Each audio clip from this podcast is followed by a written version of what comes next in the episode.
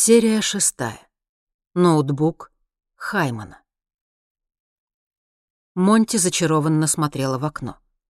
Самолет трясло, и отовсюду раздавались крики ужаса. Десятки тысяч гуманоидов с серой кожей были закованы в мягкие, но тяжелые металлические тиски. В спину каждого был воткнут огромный крюк, похожий на коготь, и от всех когтей тянулись вверх световые лучи, которые упирались в огромные металлические балки, нависшие низко над землей. Точно такой же коготь поймал Хаймана в первый день в лесу. Их одежда была покрыта запекшейся кровью из ран, там, где когти пронзали плоть. Выглядело это чудовищно. Десятки тысяч живых существ были подвешены на крючьях, которые тащили их, словно скот, навстречу неизвестности. Больше всего Монти потрясли их крики. Они выли и стонали от боли, страха и неизъяснимого ужаса, десятки тысяч душераздирающих криков. Они ясно знали, что в конце их ждет нечто куда хуже нынешних страданий. Пленников сопровождали сотни вооруженных охранников, которые парили рядом, будто какое-то магнетическое поле удерживало их в паре десятков сантиметров над песком. Они смотрели строго вперед и, казалось, не обращали никакого внимания на агонию и крики своих узников. Сверху всю эту процессию сопровождали уже знакомые черные корабли.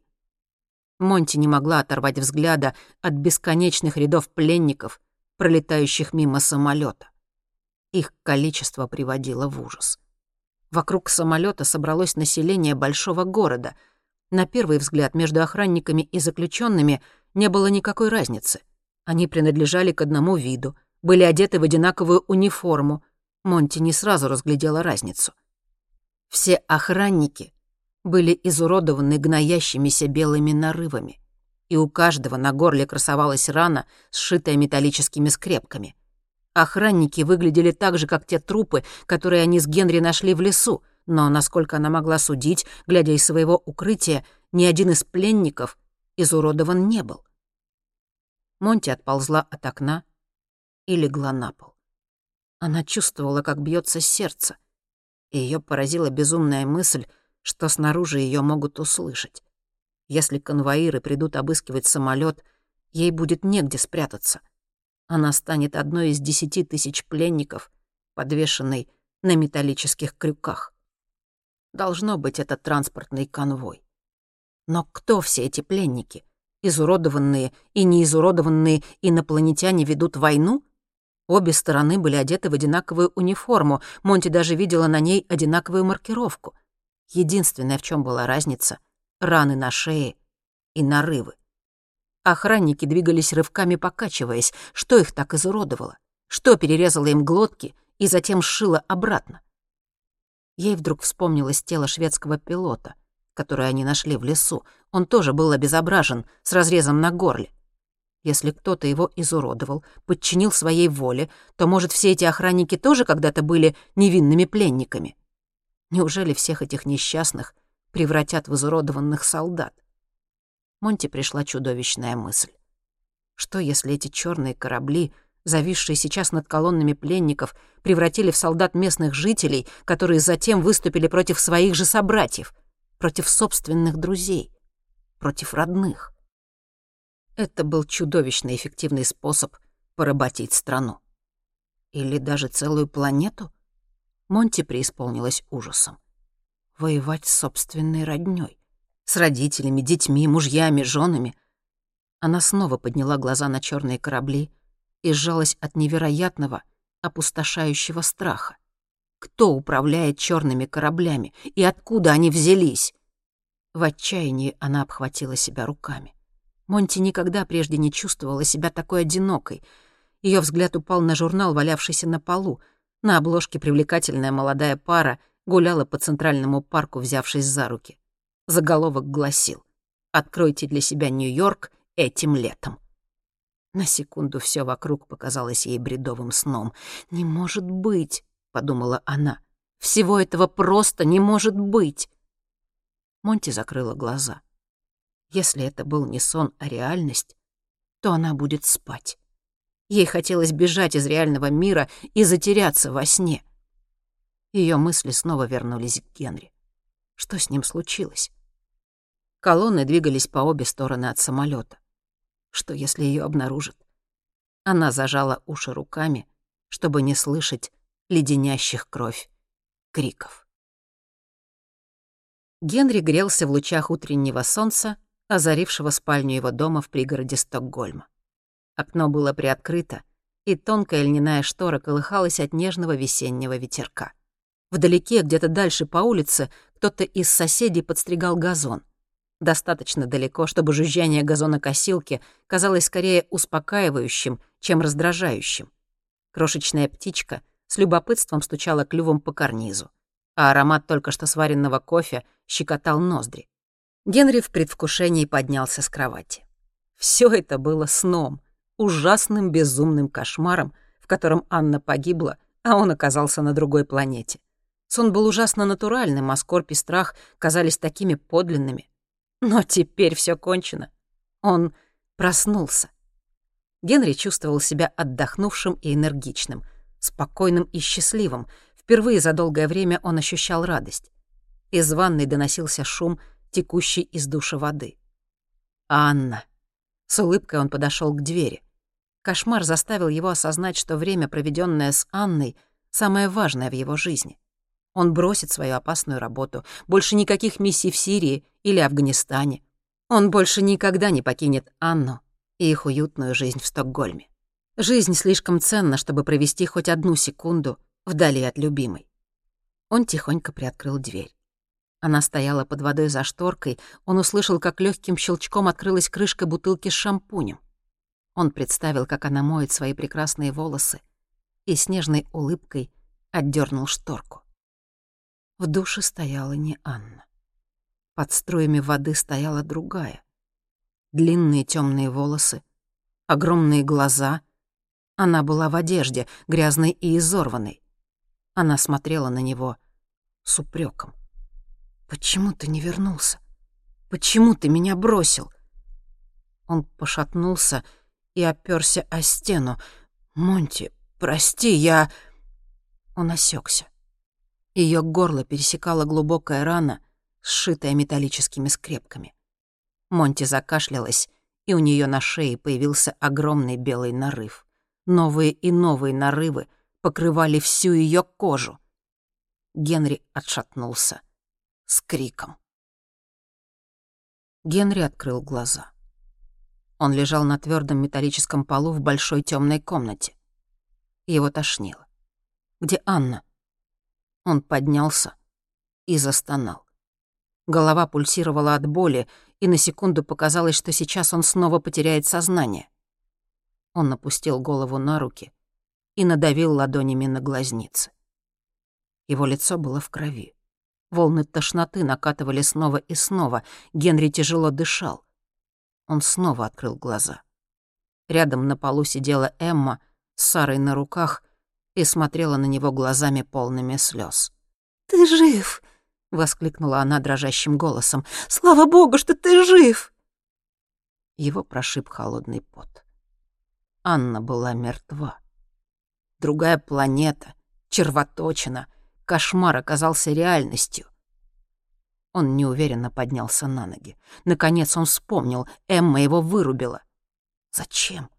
Сколько он провалялся без сознания? Монти! Нужно вернуться за Монти. Он сделал несколько шагов, и комната завертелась вокруг. Он оперся на стену и снова закрыл глаза. Так болело чуть меньше. Эмма опустила Сару на одеяло. Он открыл глаза и поднял руку в предупреждающем жесте. «Не подходи ко мне, психопатка хренова!» Эмма отступила назад. Она плакала. «Прости, Прости, я должна была». Генри уставился на нее. «Должна была?» — переспросил он. «Ты должна была меня вырубить?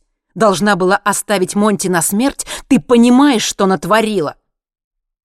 Она в отчаянии попыталась объясниться, но Генри лишь отмахнулся и вернулся в корабельный отсек. Он уставился в ночное небо, шлюз до сих пор был открыт. Даже если он найдет в темноте обратный путь, армия наверняка уже добралась до самолета. Монти конец. Он обхватил голову руками, глубоко вздохнул и забрался в серебристый корабль. Эмма с тревогой следовала за ним. «Ты куда?» — нервно спросила она. «Не твое нахрен дело!» Генри почти уже поднялся в кабину, когда Эмма вдруг наставила на него пистолет. «Не смей!» — закричала она. Генри обернулся. Одним резким жестом он выхватил оружие у нее из рук и засунул за ремень. Эмма судорожно вцепилась в его руку. «Не смей улетать без меня!» Генри смерил ее презрительным взглядом, а потом расстегнул ее ремень, выдернул его из петель и быстро связал руки Эммы у нее за спиной. В ярости она закричала и бросилась на Генри, а он, морщась от головной боли, перебросил ее через плечо и отнес в кабину соседнего корабля. «Сиди здесь и жди, пока я вернусь», — бросил он. Эмма громко кричала, но Генри захлопнул стекло, и вновь воцарилась тишина. Он вернулся к своему кораблю и вдруг замер. В соседней комнате плакала Сара. Генри обреченно вздохнул. Он совершенно забыл о младенце. Расстроенный, он ударил кулаком по фюзеляжу, корабль завибрировал. Он вернулся в соседнюю комнату и поднял Сару на руки. Она немедленно перестала плакать и уставилась на него. Он подумал, что, наверное, видок у него тот еще. Он вернулся в корабельный отсек Кэмми, которая начала кричать и извиваться, как только он открыл кабину. Он попытался положить Сару на колени матери, но Эмма так пиналась, шипела и корчилась, что Сара снова захныкала. Забрав ребенка, Генри захлопнул кабину и прикрыл глаза. Он знал, что армия, скорее всего, уже добралась до самолета, но не вернуться за Монти он не мог. Пока оставался хоть малейший шанс, что она жива, нужно было как минимум попытаться. Он вернулся к кораблю и обнаружил там сумку с детскими вещами, которую Эмма привезла с самолета. Сверху лежал голубой детский слинг. В Стокгольме многие носили младенцев в таких штуках. Генри положил Сару на сиденье и попытался обмотаться слингом, что проще было сказать, чем сделать. Наконец он все таки справился и ласково посмотрел в голубые детские глаза. «Скоро я верну тебя маме, но сначала мы с тобой немного прокатимся. Ладно?» Сара потянулась крошечной ручкой к его губам, и он улыбнулся. Казалось, с прошлой его улыбки. Прошли годы. В самом сердце всего этого ужаса его обезоружила детская невинность. Он устроил Сару в слинге поудобнее и забрался в кабину. Найти обратный путь в темноте оказалось легче, чем он думал. В небе висела огромная прибывающая луна, а чуть повыше еще одна. Обе луны освещали лес — голубоватым светом. Звезды тоже светили ярко. Генри поднял глаза и внезапно почувствовал себя совершенно потерянным. Вокруг одной из самых далеких звезд, наверное, вращается Земля. Генри посмотрел на Сару, спокойно устроившуюся в слинге у его груди. Увидит ли она когда-нибудь родную планету?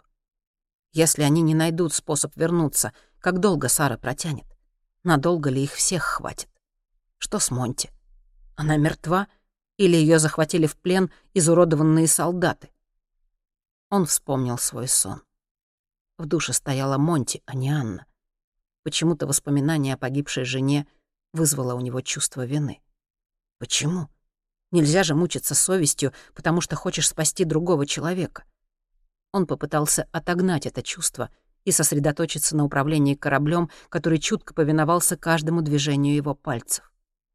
Голубоватый лунный свет был ярок, но обманчив. Каждое дуновение ветра сопровождалось танцем причудливых теней.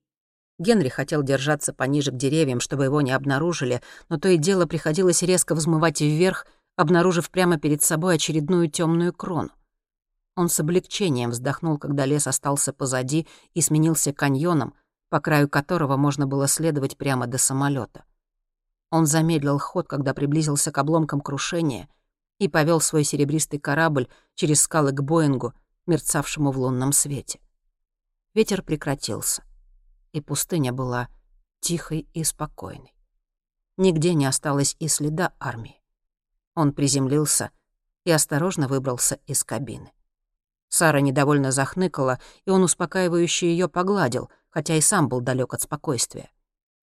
Он достал пистолет и бесшумно приблизился к авиалайнеру. Люки были все так же открыты, но внутри была темнота. Единственное движение — легкий бриз, дующий со стороны пустыни. Генри посмотрел на безмолвный самолет и тихо позвал Монти по имени. Ответа не последовало. Неужели ее поймали? Или внутри лежит ее мертвое тело? Сара снова захныкала, и в ночной тишине это прозвучало пугающе громко. Он засунул пистолет за ремень штанов, прошептал Саре, что все будет хорошо, и начал взбираться по неустойчивому резиновому трапу к открытой двери, где его ждала тьма. Было так легко представить себе изуродованный труп Монти, лежащий на полу в салоне самолета, что он задержался на пороге. Он напряженно всмотрелся в темноту, придерживая одной рукой малютку Сару, которая все еще громко всхлипывала в своем слинге. Внутри никого не было. Тишина и пустота. Он проверил туалеты, но и там было пусто. В отчаянии он заглянул в кабину и отшатнулся в шоке, увидев на полу перед креслом пилота безжизненное тело Монти. «Я опоздал», — подумал он, — «я ее подвел. В темноте он не мог различить никаких ранений. Внезапно Монти открыла глаза и растерянно посмотрела на него, а потом вскочила на ноги.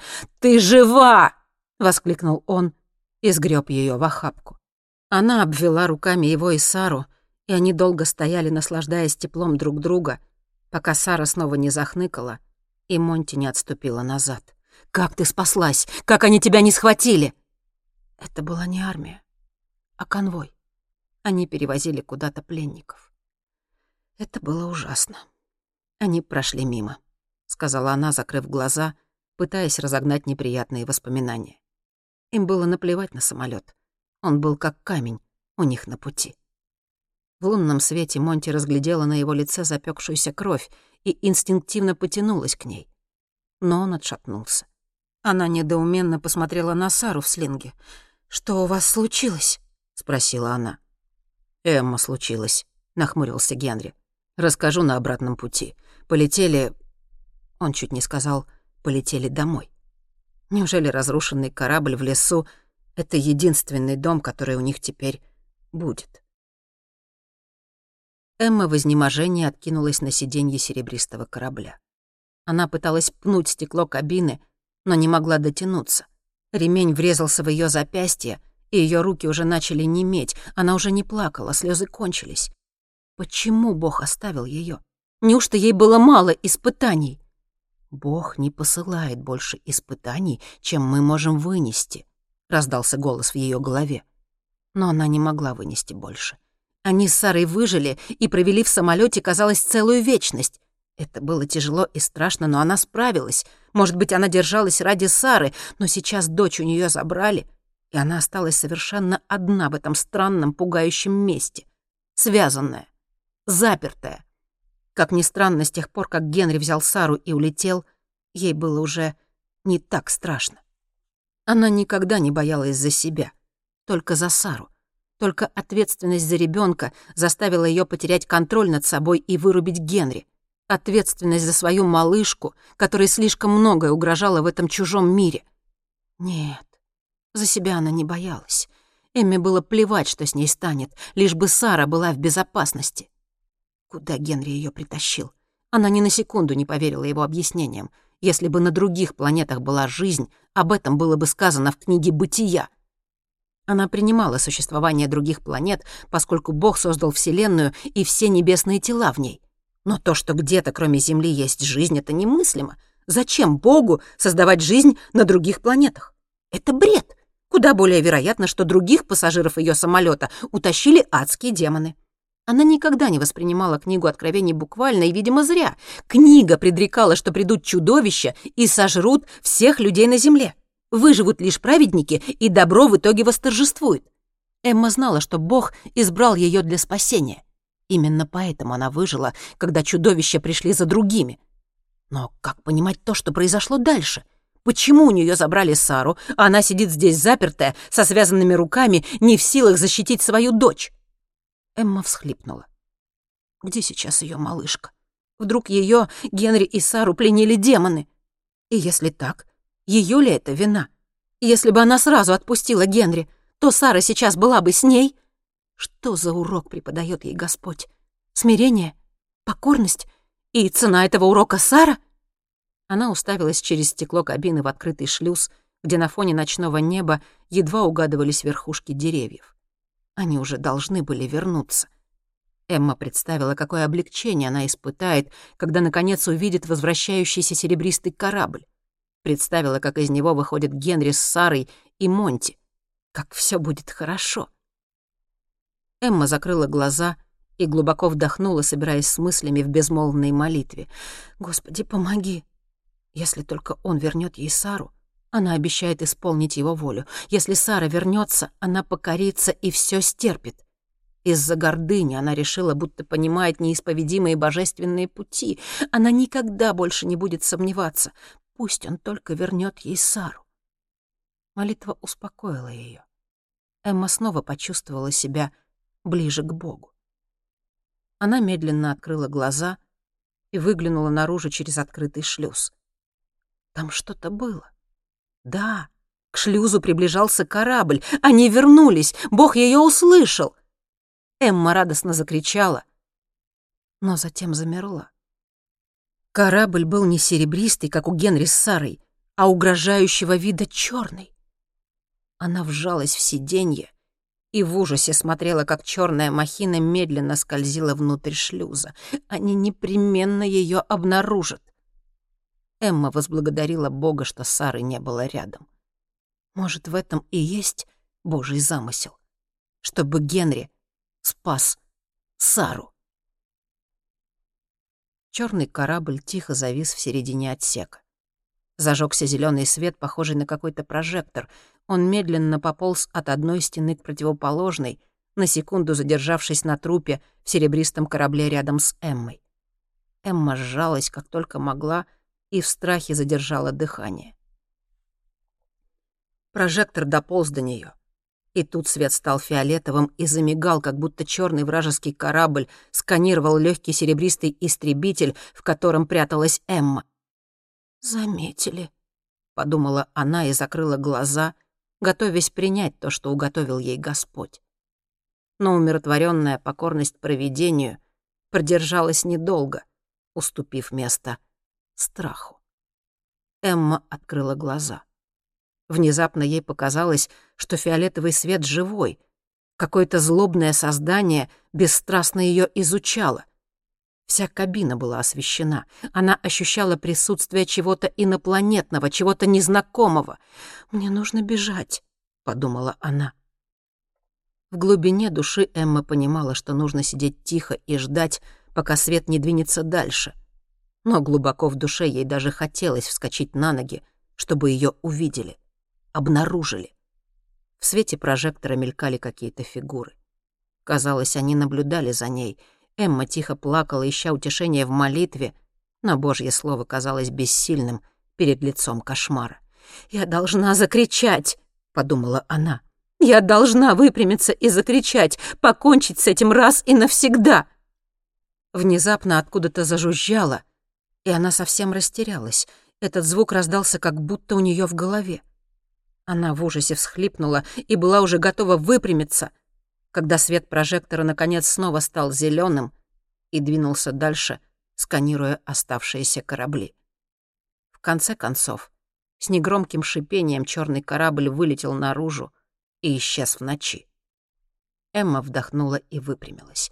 Она смотрела на шлюз и снова молилась, чтобы Господь вернул ей Сару. Она более никогда не усомнится в его воле, ни за что, лишь бы Сара к ней вернулась. Прошла, казалось, целая вечность. Наконец, в проеме появился серебристый корабль. Она затаила дыхание. Генри вернулся. Но цела ли Сара? Корабль мягко опустился на свободное место.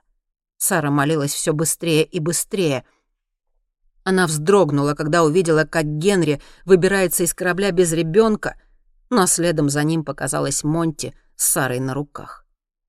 Эмму охватило невероятное спокойствие и чистое незамутненное счастье.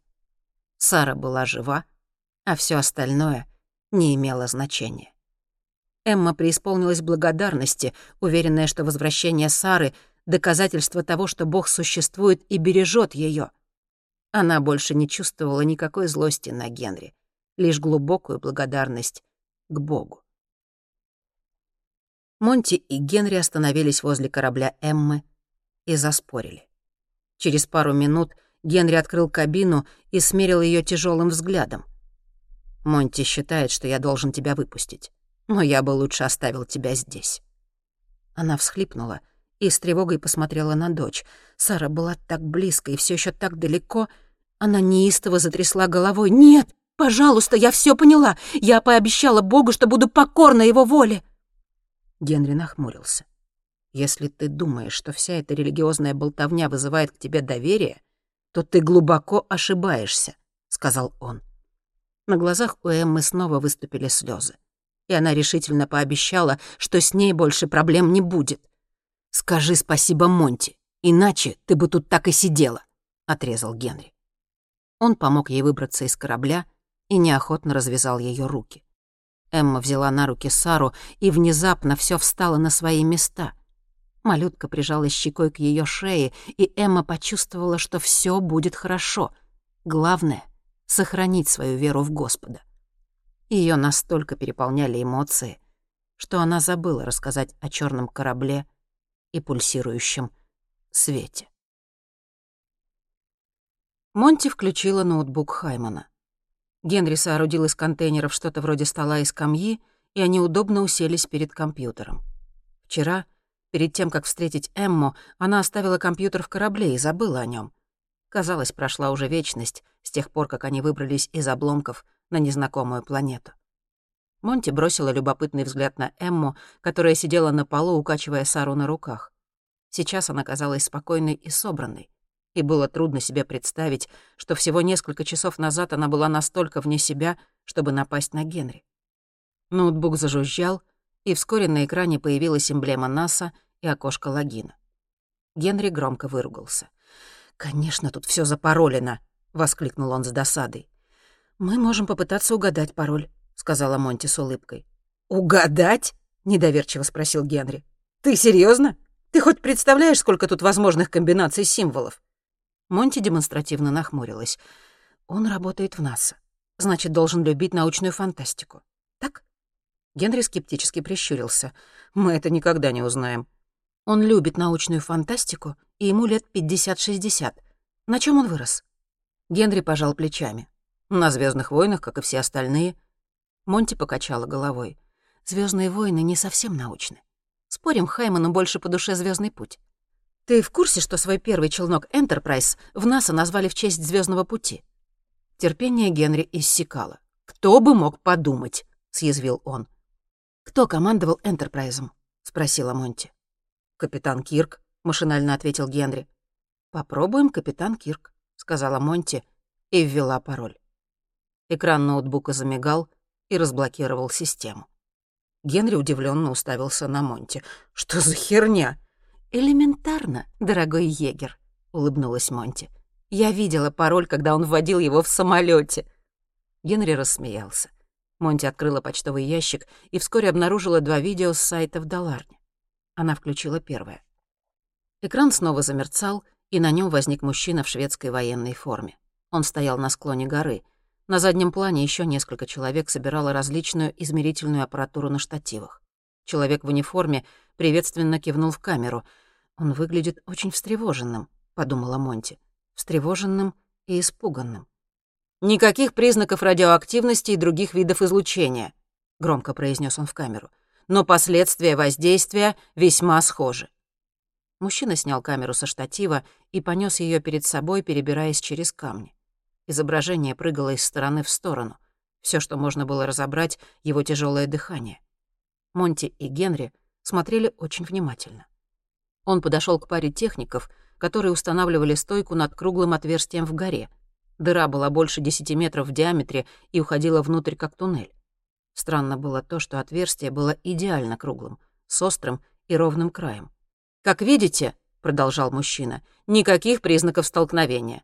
Отверстие выглядит как просверленное, будто кто-то вырезал или, скорее, пробил кусок горы. Я не знаю, как такое можно сделать. Я вообще никогда раньше не видел подобного. Мы измерили глубину. Что-то пробило 130 метров цельного камня. Он направил камеру в отверстие, но там было слишком темно. «Я не знаю, пробил ли этот объект 130 метров одним ударом или сначала приземлился, чтобы потом прорыть себе дорогу. Как бы то ни было, сейчас он не движется. Мы опустим камеру в дыру и получим объект. Вышлем его, как только сможем». Камера отключилась, и экран потемнел. Генри почесал подбородок. «Сто тридцать метров вглубь горы? Что он там забыл?» Монти откинулась назад, задумавшись. Вопрос в том, был ли он специально нацелен на гору, или просверлил бы все, куда упал. Что, если бы он упал в море? Или в центр Стокгольма? Монти включила второе видео. Экран замерцал, и появилось еще одно изображение. Было похоже на гладкую стену камня. На камеру был установлен яркий источник света, а счетчик в углу экрана показывал глубину. Сто метров. Монти внимательно всматривалась в темноту, камера продолжала опускаться. Сто двадцать метров. Она подняла глаза. Эмма все еще играла с Сарой. Сара, к счастью, совсем не осознавала, что происходит вокруг. «Что это за хрень?» — воскликнул Генри. Монти повернулась обратно к экрану. В поле зрения камеры появился странный объект. Большой и круглый он лежал на дне ямы. Поверхность его, казалось, поблескивала в свете камеры, будто сделанная из меди или бронзы. Он был покрыт символами. Угловатые иероглифы, наподобие тех, какие Монти уже видела раньше. Точно такие же, которыми были покрыты серебряные корабли или те, что были на голограмме, выпущенной странным устройством. Изображение застыло, и видео закончилось. Монти продолжила рыться в других письмах. На экране появилось сообщение, что ноутбук скоро разрядится. Монти выругалась. Батарея на исходе. Она нашла письмо с надписью «Стейян», которое пришло одновременно с видео. «Что такое «Стейян»?» — удивился Генри. «Гора, в которую врезался зонт», — ответила Монти. Монти открыла письмо. В нем были три фотографии и текст на английском языке. Стейен — самая южная гора Швеции, высотой 1313 метров над уровнем моря. Она читала дальше. В 1600-х шведский ученый Улаф Рудбек назвал ее «обителью богов». По-видимому, это вдохновило Ричарда Дайбека на строчку «Ты, гористый север» в гимне Швеции. У Монти возникло ощущение, что она что-то упускает. В этой головоломке будто бы не хватало деталей. В Швеции Стейн считалась необычной горой, про нее ходили легенды — она открыла фото и вздрогнула. Страх поразил ее до глубины души. В пустынной местности без намека на растительность торчала одна единственная гора с плоской вершиной, похожей на вулкан. Совершенно не похожая на другие шведские горы. «Это Стейн?» — удивленно спросил Генри. «Даже не сказать, что это Швеция». Монти в ужасе уставилась в экран ноутбука, но тот внезапно почернел. Батарея сдохла. Возможно, на Земле эта гора уникальна, но Монти видела точно такую же в пути. Черная гора, торчащая из серого леса, черная гора, вокруг которой вьется рой черных кораблей. Эта гора была абсолютным близнецом Стейна. «Вы все еще думаете, что мы на другой планете?» — спросила вдруг Эмма. Она подошла бесшумно. Сара мирно посапывала на куче одеял. «Как ты можешь до сих пор сомневаться?» — возразила Монти, все еще пораженная фотографиями. Эмма улыбалась. Она казалась собранной, но в ее глазах читалась тревога. «Нигде в Библии не сказано, что Бог создал какой-то иной мир, кроме Земли», — твердо сказала она. «А знаешь почему? Тем людям, которые написали Библию, не хватило на это фантазии», — отрезала Монти. «Библию написал Бог». «Значит, по-твоему, в Библии одна только истина?» — спросила Монти. «Конечно. Это слово Божье!» Монти покачала головой. Религиозные заморочки всегда казались ей трудными для переваривания, и она предпочитала им науку. Мир был полон загадок и чудес, и Монти всегда искала на них ответы. Бог никогда не казался ей логичным ответом на все. В мире было достаточно всего непостижимого. Она понимала это, как никто. Откуда, например, берутся ее видения? Откуда взялся ее математический дар, позволяющий во всем видеть скрытую логику? Ее аналитический ум работал не хуже, чем компьютер. Откуда у нее такие способности? Она не могла просто принять ответ, будто это подарок от некоего высшего существа. Это вызвало бы лишь новые вопросы. В Библии сказано, что Земля была сотворена за четыре тысячи лет до нашей эры, закинула удочку Монти. Откуда взялись руины городов, которые были гораздо старше? Эмма снисходительно посмотрела на Монти и улыбнулась. «До нашей эры? Это означает до рождения Христа. Забавно, как вы, неверующие, погрязли в мелочах и не видите всю картину целиком. Откуда тебе знать, что было шесть тысяч лет назад? Ты была там? Нет, не была. И я тоже. Мы не можем знать, что там было, поэтому остается верить. Мы можем знать возразила Монти. «В этом и заключается смысл науки. Наука — это одни теории!» — настаивала Эмма. «Эволюция, большой взрыв — в них точно так же верят, как и в Бога». «Ты не понимаешь, что такое теория», — продолжала Монти. «Ты путаешь ее с гипотезой, то есть догадкой. Научные теории всегда имеют доказательства». «Неважно, мы все еще на Земле», — возмутилась Эмма. «Тогда где мы?» — полюбопытствовала Монти. Она еще не отчаивалась понять, как Эмма воспринимает происходящее. «Я не знаю. Наверное, в чистилище». Монти рассмеялась. «Вера в чистилище не поможет нам отсюда выбраться», — сказала она и удалилась к кораблям. Ей нужно было обдумать видео, а не тратить время на бессмысленные религиозные дебаты. Доводы Эммы ее только раздражали. Все исследования и весь научный прогресс бессмысленны, если люди отказываются их принимать. Монти была убеждена, что когда-нибудь наука сможет объяснить все. Нужно только задавать правильные вопросы и не бояться получить ответы. Наука может объяснить, как они попали на эту планету. И наука же поможет им выбраться. Генри проводил Монти глазами. Она вышла из комнаты и направилась к кораблям. Он наблюдал за ней во время спора с Эммой, и теперь его внезапно охватило чувство вины. Почему? Он чувствовал себя виноватым с того момента, как умерла Анна. Анна была для него всем. Его никогда не привлекали другие женщины, он даже представить такого не мог. Со смертью жены его небо обрушилось. Он больше не управлял своей жизнью и не представлял, каким будет будущее. Генри чувствовал, будто у него оторвали часть тела. Откуда у него это чувство вины? Он же даже не считал Монти привлекательной — он был впечатлен ее интеллектом, и все, ничего больше. Внезапно он почувствовал тошноту. Головная боль вернулась. Вероятно, у него было сотрясение мозга и требовалось отдохнуть. Он с трудом поднялся на ноги и подошел к длинным контейнерам, которые торчали из стены. Нашел браслет наподобие того, который использовала Монти, и запустил голограмму. В воздухе появился его двойник и полоска квадратов, один за другим. Генри насчитал 8 из 9 возможных, 80% здоровья. Он был ранен, небольшое сотрясение мозга, но ничего опасного для жизни. Он выключил голограмму как раз тогда, когда с загадочным видом вернулась Монти. «Думаю, я знаю, где мы», — сказала она. Задумавшись, Монти подошла к открытому шлюзу. Несмотря на свет лун, звезды были хорошо видны. Она вгляделась в мириады крошечных точек и снова вспомнила свой сон. Пустое, безжизненное небо. Она вздрогнула и с облегчением вздохнула от того, что это ей лишь приснилось. Звезды светили все так же ярко. Монти любила смотреть на звезды и гадать, что скрывается в миллионах световых лет от Земли. Она наизусть знала все созвездия.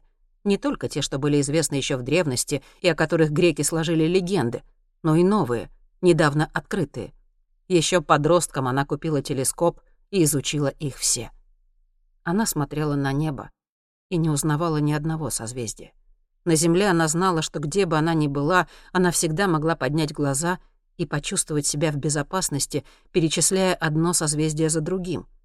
Впервые в жизни она почувствовала себя настолько потерянной.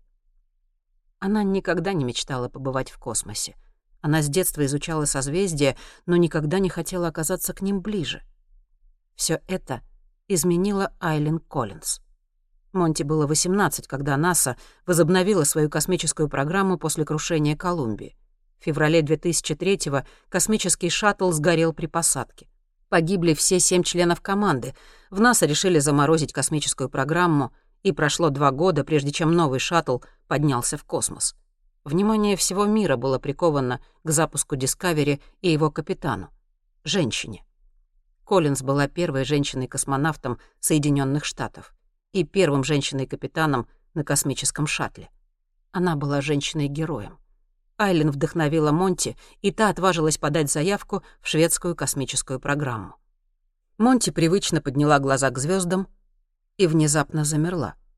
Она не узнавала ни одного созвездия, но все же в этом небе было что-то знакомое. Три звезды на одной линии были похожи на пояс Ориона, несмотря на то, что он находился совсем не там, где должен. Другая группа звезд напоминала Кассиопею и Андромеду, пусть и немного не таких, как дома. Внезапно ее озарило. Монти поняла, почему она узнает созвездие. Она достала мобильник, открыла камеру и сделала несколько снимков. У нее было приложение для редактирования фотографий, с помощью которого можно было изменять фото как захочется. Она быстро щелкнула пальцем по экрану. Монти изучила результат и потрясенно встряхнула головой. То, что она видела, было невозможно, совершенно невозможно. Она поспешила обратно к Генри и Эмме. Это все меняло. «Что вы видите?» — воскликнула она, показав Генри и Эмме фотографии. Звезды, пожала плечами Эмма. «Ну да», — не сдавалась Монти. «Вы их узнаете? Генри покачал головой. «Нет», — сказал он. «Неудивительно, раз мы на другой планете». «Именно», — сказала Монти. «На чужой планете и созвездия будут выглядеть непривычно. Они изменяются, даже если смотреть с разных точек Земли. В Австралии они выглядят перевернутыми. Если мы прошли через червоточину и попали в другую часть галактики, мы не должны узнавать ни одного созвездия». «Очень интересно», — хмыкнул Генри и утомленно прижал пальцы к вискам. Монти открыла фоторедактор, коснулась экрана и показала им новую картинку. «Вот то же самое фото. Узнаете что-нибудь?» Генри вгляделся в экран и задумчиво нахмурился. «Похоже на земные созвездия. Вот большая медведица, созвездие Лиры и дракона». Монти улыбнулась ему. «Не просто похожи. Это они и есть. Я отразила картинку. Отсюда мы видим созвездие под тем же углом, что и с Земли, но в зеркальном отражении». «И что все это значит?» — запротестовала Эмма. «Я не понимаю. Ты хочешь сказать, что мы все таки на Земле?» Монти покачала головой. «Нет, не на Земле. Тогда где? Мы на планете-близнеце Земли. Что ты имеешь в виду? Недоверчиво спросил Генри. Когда-то ученые считали, что Вселенная — это просто бесконечный вакуум. Но последние исследования показывают, что она состоит из темной материи и на самом деле искривлена. Это фото показывает, что мы находимся в том же месте, где должна быть Земля, но с обратной стороны искривленной Вселенной. «Что за бред?» — сказала Эмма. «Ну да, а твои бредни про чистилище — это верх логики», — огрызнулась Монти. «Что это значит для нас?» — поинтересовался Генри. Монти глубоко вздохнула. «Если Вселенная искривлена, и мы находимся на зеркальном отражении Земли, то зонд, приземлившийся в Даларне, преодолел не такое уж большое расстояние, особенно, если он прошел прямо через сгиб. Такая червоточина должна быть короткой, а значит, куда вероятнее, что она может оставаться стабильно открытой с помощью экзотической материи. «Что за экзотическая материя?» — спросила Эмма. Ученые уже давно пришли к выводу, что червоточина — явление нестабильное, и единственное, что может ее поддерживать, так называемая экзотическая материя. На Земле мы ничего подобного не нашли, но... Монти замолчала на полуслове и задумалась, глядя на перевернутое фото на экране. Неужели это возможно? Она медленно пролистала фотографии самолетов, окруженных мистической светящейся аурой. Все это время ответ был у нее перед носом. Почему она не заметила раньше? Теперь понятно, откуда взялись эти необъяснимые порывы зарядить телефон.